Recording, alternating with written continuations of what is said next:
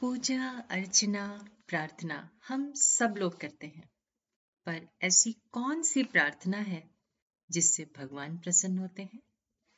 चिंतन कार्यक्रम में आप सबका हार्दिक स्वागत व अभिनंदन।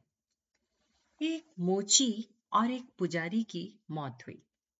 मोची बहुत मेहनती था और हर वक्त अपने काम में पूरी तरह डूबा रहता था।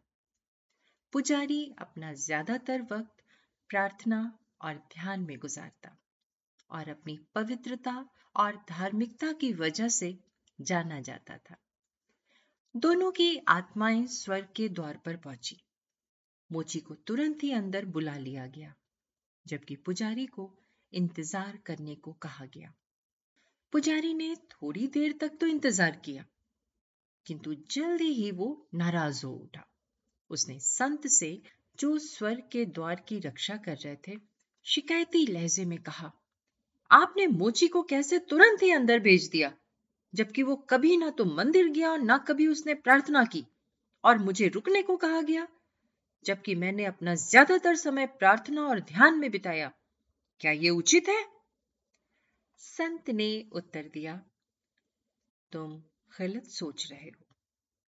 मोची रोज रात में सोने के पहले केवल एक वाक्य में ईश्वर की प्रार्थना किया करता था। भगवान उसके एक वाक्य की प्रार्थना से बहुत प्रसन्न थे। पुजारी ने पूछा, वो कौन सी प्रार्थना करता था?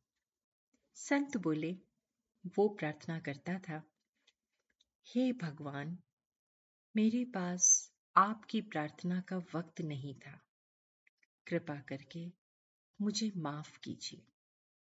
सच दोस्तों, आध्यात्मिक जगत में निष्ठा को महज विधि विधानों और प्रार्थना से अधिक मूल्यवान माना जाता है। चिंतन ज़रूर करिएगा। आप सबका दिन शुभ व मंगलमय हो। आप अपनी दोस्त रचना मुकेश को इजाज़त दीजिए। नमस्कार।